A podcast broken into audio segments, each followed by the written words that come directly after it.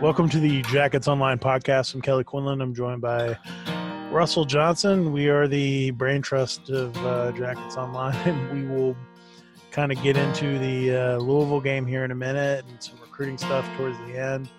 As Georgia Tech coming off a bye week, so we didn't do a show last week just because we're lazy and busy.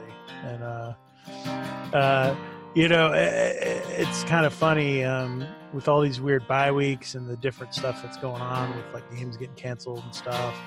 So far, you know, not, I'll knock on my real wood desk here that Georgia Tech's been kind of unscathed in terms of having to, to postpone any games. But um, what have you made so far of watching college football? It's been to me uh, the weirdest season that I can remember ever in terms of just the the level of play game to game being wildly inconsistent. Yeah, I don't think uh, I think you know outside of maybe the top three or four teams in the country, uh, there really hasn't been any consistency or, or, or, even level of consistency from week to week. Um, you know, Central Florida played the game of their their season and possibly as well offensively as they've played in the past couple of years against Georgia Tech uh, just a couple of weeks ago and to see the the clunker they put up against Tulsa was I can't I can't even remember. I, I lost track of how many false start penalties they had, and I just watched a little bit over maybe a quarter, and and just seeing the the lack of discipline and the things that are coming up. Um, it just seems like teams all over the country are struggling with the things that are, are fundamentally sound teams can do. Like, you know, they're struggling with penalties, pre snap and post snap. They're struggling with special teams. Special teams across the board, almost all over the country, is a, a travesty. Other than, you know, even the top kickers, Sciba for, for Wake Forest. You know, I've, I've spent some time watching them this season, and he's he was one of the best kickers in the country, if not the best, last season. And he's mediocre at best right now. Uh, you know, he's missing kicks, he's missing extra points it's just these kind of things. It's it's crazy. It's been crazy to watch, um, and and seeing how many kids are watching these games closer than they would normally. Uh, just not from like a, a win loss standpoint, but just from a, a, what does this team really look like standpoint, especially when they're playing on a Saturday Saturday night, or you know even earlier in the season when you know got got teams were playing on you know, Sunday and Monday. Yeah, it's been kind of um, just odd. Like teams have either played well or have looked terrible, and like there's really not been a lot in between. Um, you're getting like a totally different team week to week. You know, um, you mentioned Wake Forest. We both watched that game last week. You look at, you know, down the road in Athens, Georgia looked terrible against Arkansas, and then dominated Auburn you know, Mississippi State looks great one week and then they get slaughtered, but they don't get slaughtered. They lose badly to a not great Arkansas team. Uh, Georgia Tech obviously struggled with Syracuse in their last game, who was not a very good team and a team they probably outmatched everywhere on the field almost. And just turnovers killing you. And that's been sort of the trend. And you mentioned that your thing and something Geoff Collins talked about on on Monday in his press conference and Dave Patenaude is protecting the ball and you got to be in the plus and the takeaways and they've really struggled with that at Georgia Tech. It's been an issue. And it's been amplified when you have a freshman quarterback. You struggle in the red zone as they have this year to score points. It's funny, we all thought they struggled last year in the red zone and they were in the I think the 80s and they're not like in the 50% like conversion rate right now at the bottom of the league. And you know, it, it's it's just weird and to me like I have no idea what I'm going to see on Friday night. Like I don't know if uh you know, it's the weather's might be marginal because of the hurricane that's coming in. Um the tech team is every week as uh, Andrew Thacker, the defensive coordinator, said in his press conference, it's like you hold your breath when you get the text from Coach uh, Collins on Saturday morning, knowing who's even going to be able to play uh, in the game. Like it's just totally random who's available, who's not available. They've had guys um, get hurt. They've had bad luck with injuries at, at key positions, and then they've had the contact tracing COVID piece of it too, which has been a real extenuating circumstance for Georgia Tech. Um, So I don't know what to expect. Louisville's played pretty well. Satterfield's a great coach. They they tend not to um, make a ton of mistakes themselves. They they had some in their loss to Pittsburgh. Uh, that were kind of self inflicted, but you know, to me, this is two two teams that are very run heavy, two teams that are like to to be aggressive uh, defensively. So it'll be interesting to see kind of what happens. Um, not really the type of defense like Syracuse where they bring pressure in weird places as much as uh, you know they like to to control the game and and Georgia Tech's not really in a position right now where they're controlling games really well. So it's going to be an interesting game. It's Friday night. Um, those games are always fun at Georgia Tech. Georgia Tech has had a knack for winning some of these night games uh, in the past, even when the team's not been very good. And I think this team's decent. I think they're just not haven't put together yet. I mean, something I've been talking a lot about is you look at like their defensive line. Um, they played the last game with Antonneous Clayton, who was basically had been back a couple of days practicing and had missed like a month. He ends up playing almost the whole game because Sylvain got hurt um, in like the second or third series of the game. And he had been playing at a really high level. Antoine Owens hasn't played a snap this year, who's maybe your second or third best defensive tackle and defensive end guy can play both. Um, TK Chimedza hasn't played a snap. He was your best defensive tackle last year. So, you know, just in that front group, they're they've already been hit hard with injuries, right? Like, and then Curtis Ryan's we haven't seen him since the first game when he was the like national defensive player of the week or whatever that weird award was that he won.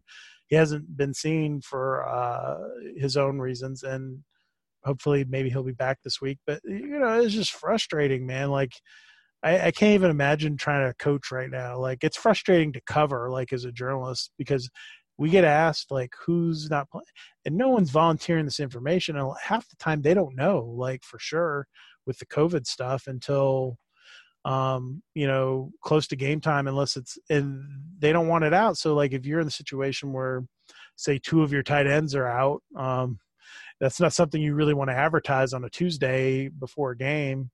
Uh, you know, especially when you have a walk on and a, a, true freshman is your only other options at tight end. So it's been a weird season. Um, I think there's still a lot of guys that are banged up, and it'll be interesting. I'm curious if Marion Brown plays Saturday. I, am not sure what his status is, and people ask me, and uh, this is a weird year where um, it's hard to get that kind of info. And it's also I'm reluctant to put it out in some cases because it's not really fair to the kids if they're just in contact tracing or whatever because people will assume it's COVID or they did something wrong when a lot of times it's just dumb luck like your roommate happens to be in a class with the wrong person or in a study group or something or did something dumb and then that sets you off because there's been guys who haven't been able to suit up this season due to contract tracing who were supposed to play on special teams like not maybe name guys, but guys on scholarship, and we haven't even seen them yet this year. So it's a weird season for Georgia Tech. Um, the way I take it, and the way I've been telling everybody is just try to enjoy the games. The fact they're playing is amazing to all of us. Russell and I talked about this at nauseum over the summer, like just trying to figure out what the hell we would do if there was no season, like, and and the the truly frightening aspects of not having football for you know a year or so or 18 months it could have been really without football theoretically. Um, so you know i this is a nice um, situation that you have uh, uh, this this season. It is what it is. To me like you're it's like winning a bunch of money in a casino. Like you you have house money now so you can gamble it and, and enjoy yourself. And set aside what you put in originally and just kind of relax and um, not get too worked up about stuff because everybody looks sloppy. I mean, even Alabama plays like crap for half against Texas A&M or Clemson. Kind of let Virginia get some cheap touchdowns on them. Like teams just don't look like uh, they did maybe a year ago at this time, even at the top end of the game. So I think it's just hard to gauge, and it's going to be a week to week thing, and it's it's hard. I mean, there are guys I can tell who are maybe not as mentally locked in as they should be, and you've seen that kind of on the defensive side of things. Andrew Thacker talked about that a little bit. It's something that I noticed a lot watching um, the last really all three games this season for Georgia Tech's defenses. just some discipline issues in terms of where you put your eyes and what you're doing your job and making sure you look over to the side and get the calls and those things all add up man and um, it is uh it's frustrating because you know really you know tech could be two and one or three and zero oh right now theoretically if they catch some breaks you know going into the fourth quarter of, of the last two games and instead they're one and two and if you told people at the beginning of the year they'd be one and two with the schedule they had, people would be like, "Oh, cool, they beat Syracuse," you know. um, instead, they beat Florida State, who apparently really sucks. And uh, you know, there's there's no teams other than Clemson and Notre Dame left on the schedule where you're like, this is an impossible matchup, like for them, where they're going to be overmatched. Like, and it would take a lot of luck. Everybody sucks in the league basically after the first three or four teams. I think you have Clemson, Notre Dame, and then North Carolina and Miami, and then it drops. Like the just the, even the athleticism drops off a lot after that, and you know Virginia Tech, who should be probably up in that group, has had so many guys out with COVID that it's like impossible to really even gauge how good they are yet. They've only played one game this season because of it.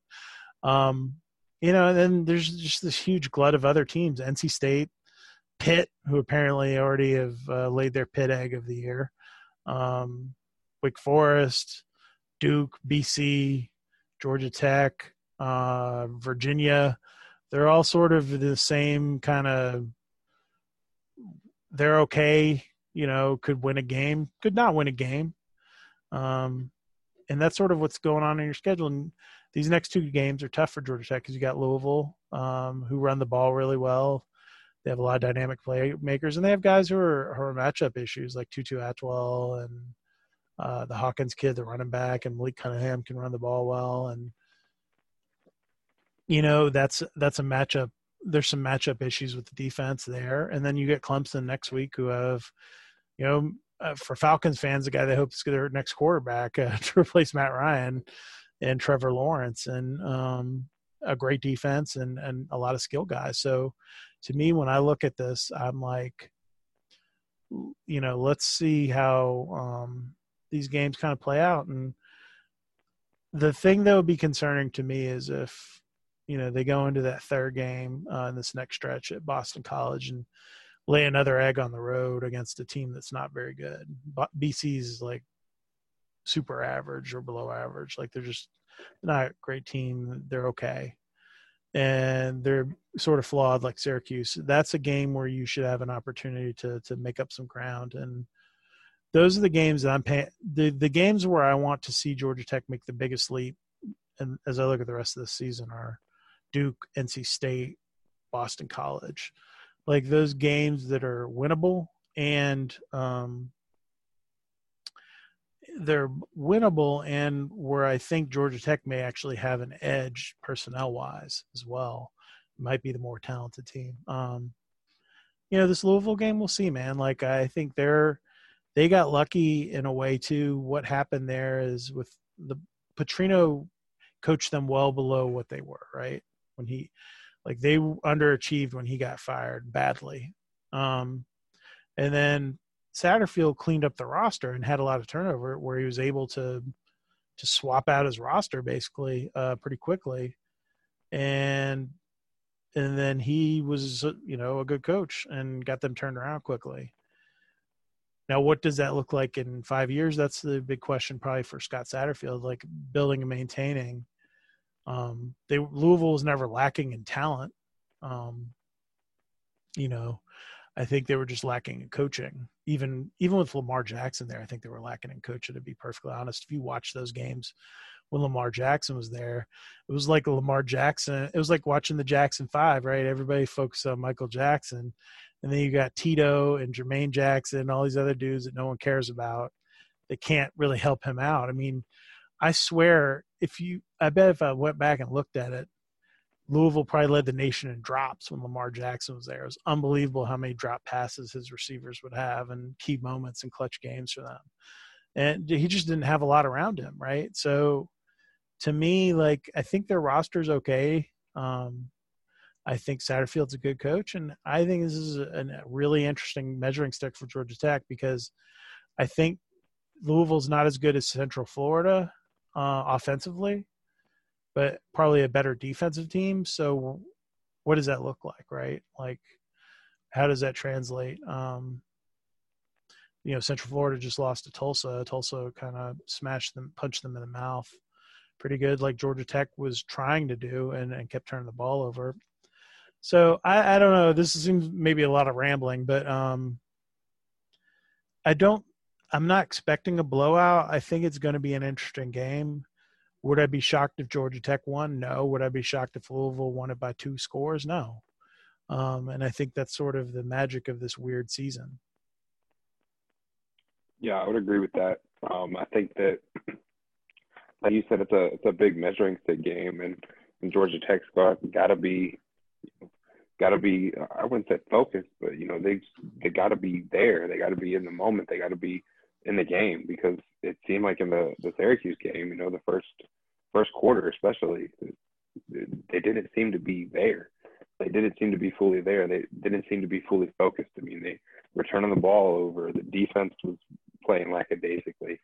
And I mean, we, you and I couldn't have been more wrong about what we expected on our last podcast. I thought we kind of took the took the week off and took our took our losses because I mean, neither one of us expected that, and and I don't think that Georgia Tech can afford to have another performance like that this season, um, especially you know every week could potentially with everything going on be the last week. And, and that's just absolutely crazy to think about but when you see what happened in the NFL just this over this over the weekend you know you had the the whole Chiefs Patriots situation and then Sunday morning like I think it was like 1 or 2 maybe 1 a.m. you had a situation where in another game they thought that somebody else had it it, uh, it was a false positive test. I believe it was in the Detroit and New Orleans game. And then on top of that, you had the Tennessee and Pittsburgh game canceled already. And and just seeing logistically how it took how long it took for them to to figure it all out and to get the schedules to, to match up to where you know they had two Monday night games t- tonight as we record this. Uh, it's it's just crazy to see how quickly things can change. Uh, you know, all across the country, you know, things are, are hinging on test results. Like you were talking about with, with Thacker talking today in his presser about waiting for those text messages and the anxiety. Like that's nothing that anybody could have ever imagined going through. And I think that that plays such a big role in things, but you still got to come focused no matter who who you're lining up against when the when the ball gets put down I sound like I sound like Collins a bit, but put the ball down. When the when the ball is down, you know you gotta be ready to play, no matter who it is, no matter you know who's healthy, who's not healthy, and as much as it's talked about in that building, it didn't seem to really be the case early on in New York last week or two weeks ago. Yeah, I think that um, I think that it's been um, just not they're a young team, right? There's um, a little bit of a void of some pieces of leadership, especially on the offensive side of the ball, right? Who are the offensive leaders on the offensive side of the ball? Jordan Mason, who's a redshirt junior, is kind of a quiet guy. Um, and then, you know, Ryan Johnson, the transfer guard, or Jack DeFoor, or um, I, don't know because Jalen Camp's not a super vocal guy. Like I think there's a little bit of a vacuum of that piece of it too, right? Because the quarterback's often your leader on your team. Well, the quarterbacks are all kids. You have you know every literally all of them are underclassmen, including James Graham, who's not playing right now. Like they're all freshmen. The three main guys who are suiting up and traveling and all that are all freshmen, uh, with Yates being a redshirt freshman.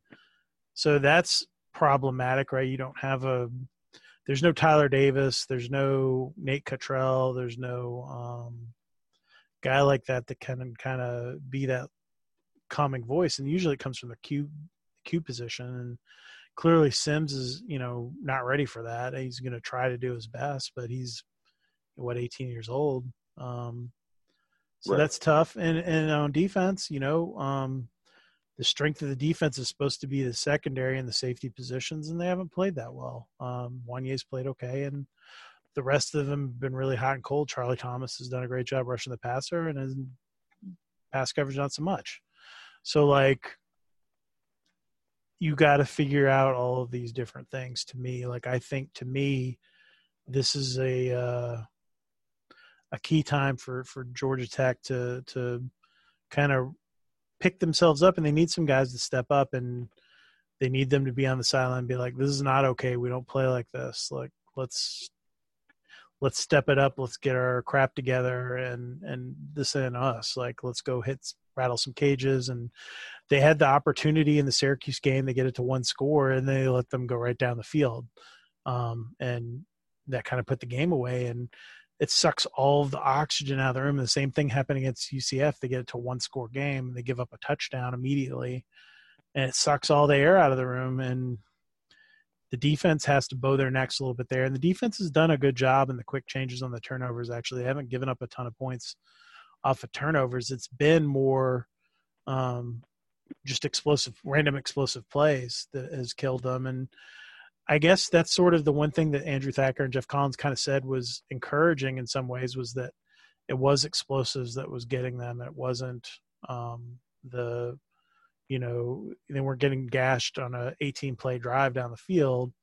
It was a three play drive with a, you know, 40 yard touchdown or whatever, where the safety got turned around or twisted or whatever.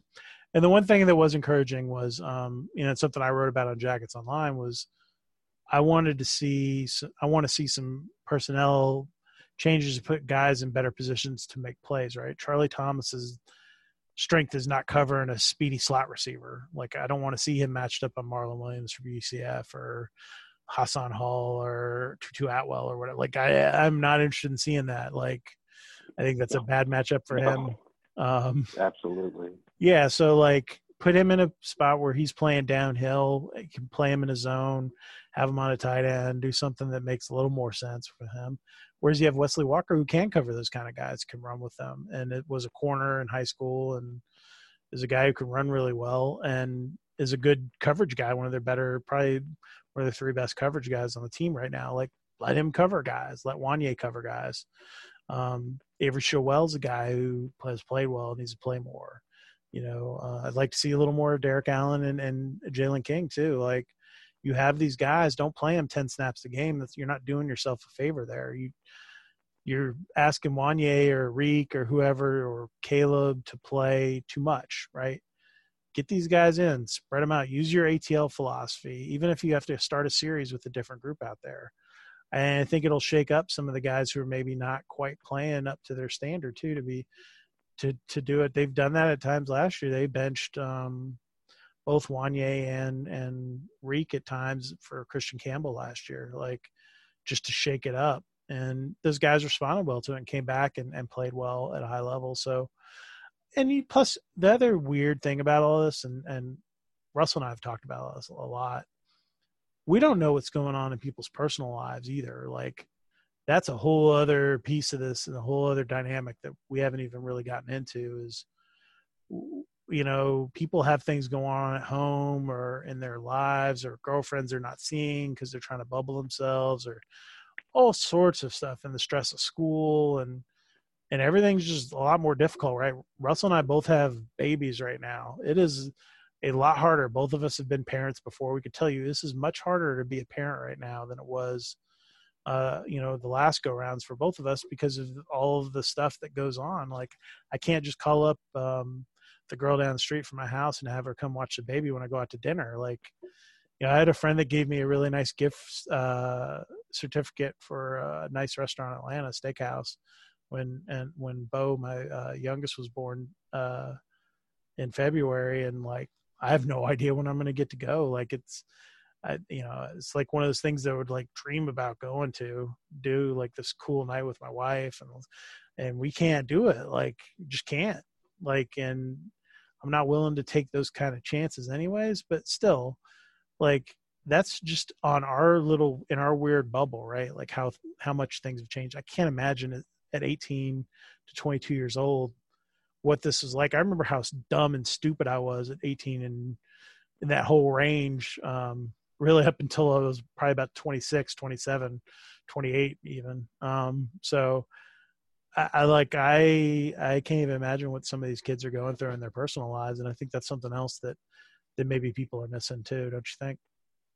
Yeah, I'd agree with that. I think that's uh, I think that's another reason why it's so dangerous right now with you know everything you were just talking about to read so much into you know social media posts. Oh God, yeah, like what someone says, yeah, on Twitter or whatever, or Instagram. Or...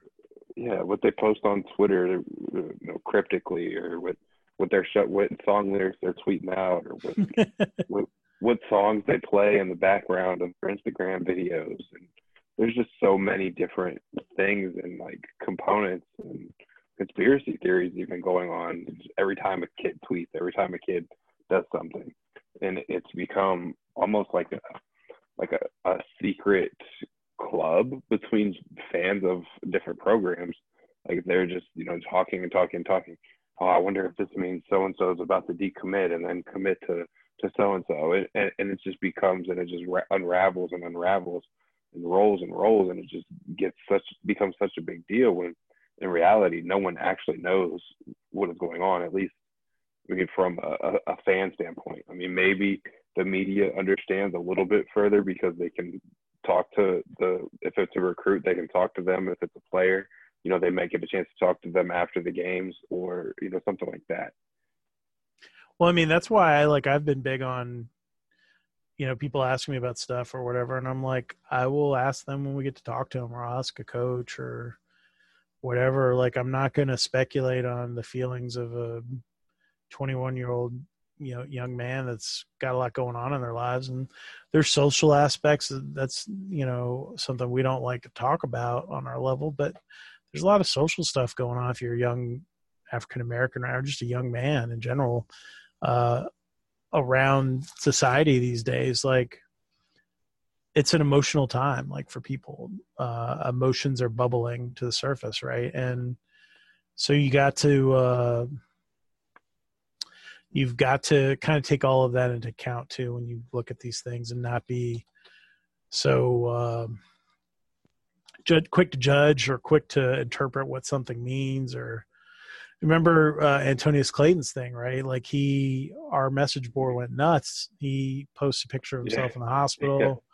They see like something wrapped on his knee. Suddenly he's torn his ACL and is out for the year. Or, you know, he had X, Y, and Z injury. And it turns out like I'm not getting into the man's business, but it was a lot more complicated what was going on than and then an injury thing or whatever. Like it was not a um, a simple uh, uh, issue. So uh, to me, like I I just I don't want like people to to it's hard to to make those judgments in normal times on social media stuff. Think about me I think about how many dumb times I've had to track something down that was like just completely erroneous because someone posted something on social media and people got freaked out by it. So I, I can only imagine like how much harder it's going to be going forward here as the season goes on and you have the unrest of, of what's going on with people and then just people reevaluating their lives and situations and rightfully so right like i think that's part of life you need to to make calls and and um, be honest with yourself and and and you know I think this has caused a lot of reflection for people too in terms of what they're doing with their lives and careers and and um and certainly not going to go unnoticed by uh, someone that's a college student athlete right? And you've seen a lot of guys like Chris Martin who hung it up like it wasn't worth it to him for with COVID going on. He's had injuries. He really didn't even get to rehab his injuries the way he wanted to. Um, those things are going to be, uh, you know, big, big pieces of this puzzle going forward. And um, I don't know, Russell. It's going to be an interesting year as we go forward. It is. It is. And you were, you know, you were talking about, you know, reading into things and all of that, and just, you know, thinking about the way that that recruiting has just completely, I wouldn't say blown up, but just it's just changed so much, even just in these past few months. Like it seems as if the the emphasis on recruiting the transfer portal, especially for a program like Georgia Tech, who has you know specific needs and they can't recruit the JUCOs, it's it's going to be a spot where they're going to need kids from the transfer portal who are going to be able to find a way to become eligible immediately. Now, yeah. whether it's because it's because of some rule that passes or it's because they they go move closer to home um, that, to to get playing time, you know, things like that. Um, that that's going to be such a, a, a, big role moving forward, not just in this season, but it, it seems as if that's going to be a yearly thing.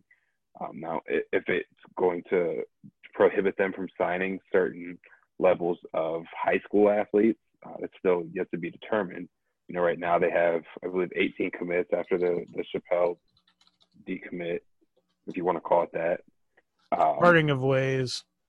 Yes, that's how, that's a that's a nicer way to put it. Um, I'm really curious to see what happens with him in the next couple of years and what what JUCO he ends up at. To be honest, because um, with everything going on, it, it just doesn't seem like he's going to be able to to latch on to a, a Power Five school in the state of North Carolina or a um, really any type of four year school right away. It seems as if he's going to need some some prep time.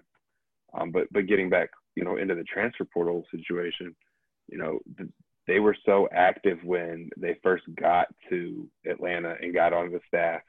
You know, taking kids like Marquez Ezzard, Miles Sims, Derrik Allen, Antonneous Clayton, Tyler Davis. I may be missing a few, and if I am, I apologize. But there's just been there was so much early activity that it was thought that it was just going to become like the norm and then there was a there's been a period where there hasn't been that much and now it seems like we as a, a media and as a you know covering the team and the the recruiting aspect it seems like we're going to be getting back into another window where the transfer portal may be busier or as busy as the the high school recruiting for the remainder of the 2021 class and even breaching into a little bit of the early part of the 22 class. Yeah, I mean, it's, um, you know, I, th- I think that you're going to see the, um, the one-time waiver thing go through. I think there's a lot of momentum for that amongst coaches and, and players and all that. And, um, it's going to be interesting to see kind of if that goes through, if there's like kind of a quick Armageddon from that and, and like coaches are gonna if they make promises to kids they're gonna have to really keep them fast like you can't just kind of bs a kid and keep them around for two or three years and then process them out the uh the sec models i like to call it like that's gonna be difficult to to deal with with one time transfers and all that and it's gonna make kids kind of rethink their their options a lot and schools rethink their options as well and you know it's funny you bring up the transfer thing because you know we're watching this kind of unfold right now with um, Kenyatta Watson and leaving Texas after what two years, Russell? Is that right? Yeah, a year and uh, a couple games. Yeah, so mm, sixteen months, something like that, probably, or fourteen uh, months, fifteen months, something like that, probably fifteen. Not too much. I mean, not too much. I guess sixteen because it was probably a summer and then, a, and then the season. So, um, whatever. Yeah, like I can't remember if he enrolled early. Yeah. So yeah, I mean, less than two years. Let's put it that way. And a guy that Geoff Collins really wanted, right? And now they have to make a decision of how badly they're still interested in him because the thing I always tell people is, and I will tell this to any kid that asks me about it, recruiting is like, once you go somewhere and you sign and you enroll, your stock changes dramatically if you decide to go somewhere else. And a lot of kids end up in JUCOs or end up with different options or their priority is not the same when they come back in around. And Kenyatta is a good enough player that he's going to have a lot of options, right? But is he a priority for Georgia Tech at a position where they have a lot of a lot of guys on the roster right now. That's going to be a really interesting piece to watch all of this because they were really after him. But do this, does that change now? Does the math change for them? Um, looking at you know where their scholarship numbers are, where the strength of the class is versus um, how he impacts class. Right, and I think that um, you know they they do have a, a four star committed currently in in James Blackstrain, but I believe that if they added you know Kenyatta Watson to their their 2021 class, I mean he would be not just the the highest profile kid, but the the kid with the highest ceiling. He would be the kid with the uh, also the highest score in my opinion, just because of the ability that he showed in high school and the ability he showed in his times at, camps and, and other places where he was looked at heavily. Um, it, it, didn't really seem like it, at Texas he ever got the the fair shot that you know he was kind of told. It seems that at the University of Texas, if you're not from Texas and you don't you know blow up your first game, that you're going to have a harder time to get get reps. And it'll be really interesting to see number one what happens with with Tom Herman and his staff that are moving forward, and also what happens to you know Texas in the case that this comes up the next time they're recruiting a Georgia kid, um, yeah. because you know Ken- Kenyatta's dad's a pretty big deal. Um, he's a really big deal in the state of Georgia, and also a really big deal when it comes to um, the other other situations and the, the Under Armour game he's worked with in the past. Um, you know, it, it's it's a bridge you don't really want to burn, and it seems as if Herman, Texas, and and the other people who were involved in that whole recruitment have, have completely burned to the ground. Um, Watson played a little bit in the first game of the season, but, um, but what he was able to do in that game was, I guess, kind of evaluate. And uh, once he realized that he wasn't even going to make the special teams, that you know it just wasn't in his best interest to, to stay there and um, I reported it on Jackets Online uh, last week, or not last week, last night on Sunday night, and uh, that he will be back in Georgia starting later this week, and he's going to finish up his school in Texas, his school at Texas uh, for this semester online, and then he's going to enroll his school of choice in January, and it, it'll be really interesting to see kind of how quickly things can progress because it seems like he kind of knows where he's hoping he can go. It's just a matter of finding out whether or not he can.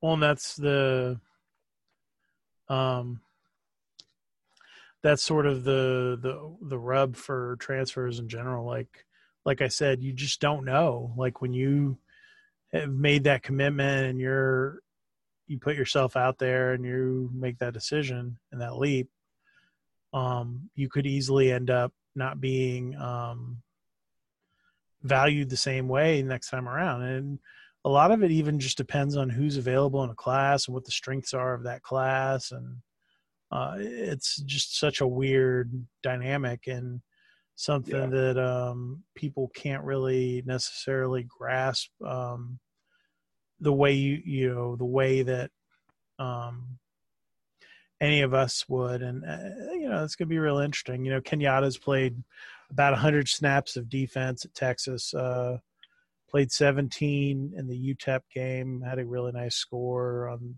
Pro Football Focus, which we use on Jackets Online as a kind of an analytics tool slash snaps tool. Um, played 75 last year for them and had a good grade and uh, was pretty good in coverage. So, you know, he fits the criteria of what they look for, but you know, you just signed Miles Brooks. You have um, Spider Sims, Zamari Walton, Tre Swilling all back. Um, Tobias Oliver, I think I just mentioned him, or maybe not Tobias. No, you didn't. Um, both Huffs. Uh, yeah, there's just a lot of guys in that corner room, for example, right? And then the yeah. safety room, you have everyone possibly back with, you know, we talked about Reek and Juanyeh and Caleb Oliver, Charlie Thomas, Wesley Walker. Um, really, the only guy that I think will be gone for sure is probably Jalen Askew, um, who's a senior that's kind of a special teams guy. But everyone else, I expect, will probably come back. So you know, Yeah. you're they're 16 deep or something like that in the secondary right now. Like, uh, you know, and they're being really cautious about who they t- they're taking, and they've kind of trimmed the 21 class already of one DB in some ways, and they have two, you know, big time safeties committed already. Um, one who might end up being a linebacker, we'll see, uh, and, and and the Bryant kid, but um, could maybe bulk up. I think it just depends, but he's definitely going to start in the safety room. So, you know, DBs, it'll be interesting to see. Like, that is a tough decision for Geoff, and it's a double edged sword. And this is something Russell and I talked about offline. But if you piss off his dad, that's also not a good thing. So it's like, do you take him? Do you roll the dice there? What if it doesn't work out? Does that hurt you? Or, you know, if he loves it, that's great and that's good for you. Or if you pass, does that piss the dad off too and and burn you a little bit? So uh not an enviable situation for Geoff Collins and his staff to to make a decision on a transfer with a lot of talent that fits the mold of what they're looking for in a in a DB um, with good size and speed and and a very smart kid. So Yeah. it's going to be interesting, man. I think he was an early enrollee, if I remember correctly, Russell. I'm feeling like he was, and that was why the press, why Geoff went so hard after him when he first got hired. I know he signed early.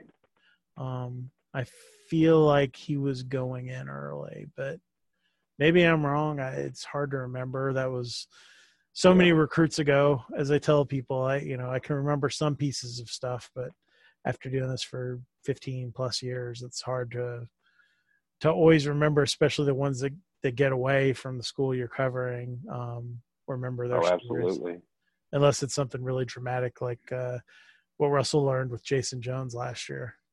Oh gosh. oh man, that was fun. Well, Oh, that that- was I went through with Dalvin Tomlinson uh, five years before that. Um, it was a very similar uh, weird situation with Alabama and where a kid stood and if he was going to sign or not, and uh, ended up not going in the Jackets' favor uh, for another big defensive lineman. But uh, Yeah. I don't know. Any final thoughts, Russell? I think you uh you think you covered it pretty well. Um I think you know possibly by the time that we uh, you know record again after following the Louisville game and following a, a, another Saturday without Georgia Tech football technically, um, you know Watson may have a decision made already, and I think that would be that would be interesting to see. Um, number one and number two, um, you know, just w- what happens if uh, you know Watson does end up in the class for Georgia Tech. Uh, do they still recruit Kamari Lassiter as hard as they have? Uh, uh, reports have come out recently that it seems to be uh, a top three of Auburn, Georgia, and Clemson. Um, but it also seems like know, Georgia Tech's still pushing a little bit, but it also seems like Georgia Tech's fading a little bit. But if, if Georgia Tech's fading there, then they they really need to get Watson. But I also it, it, it's just going to be interesting to see what happens. There's just so much volatility between the two that they're probably going for one spot. I don't see the chance that they would take both or that they could get both, to be 100% honest with you. What do you think about that? You know, I think it's going to be interesting to see what the decision is there. I think the cap numbers in terms of uh, where they are with scholarships and stuff play a huge factor into this, and who leaves and who doesn't. And I think it's going to depend on that room, right? If they have space to to make to take two or one, or what they decide to do there, if they want to sit on it. Um, I, you know, clearly they'd like to get one if it's an elite guy, but I have a hard time imagining two. Um, I just don't see that. Yeah, I agree with that. So uh, we'll see what happens on Friday night in the flats. Um, it's always special, as I, I tweeted out last week. Uh, Coach Collins enjoyed. Uh, it's one, probably my favorite place to watch a night game um, that I've been to so far. Been to like 50 stadiums or something like that in the FBS, and um, you know, there's something special about Bobby Dodd and the skyline and all that. Even if you're not a Tech fan, I've had lots of other writers that cover other teams kind of comment on it. They've been there for those games, and I think it's special to be cool. It'd be nice if they play well on national TV again. I think that'll be helpful for for Geoff and his program and what he wants to do. And I think um, hopefully they've taken advantage of their bye week to to settle down the turnovers and get their defense a little more settled. And we'll see what happens. But for Russell and Kelly Quinlan, this has been the Jackets on the podcast.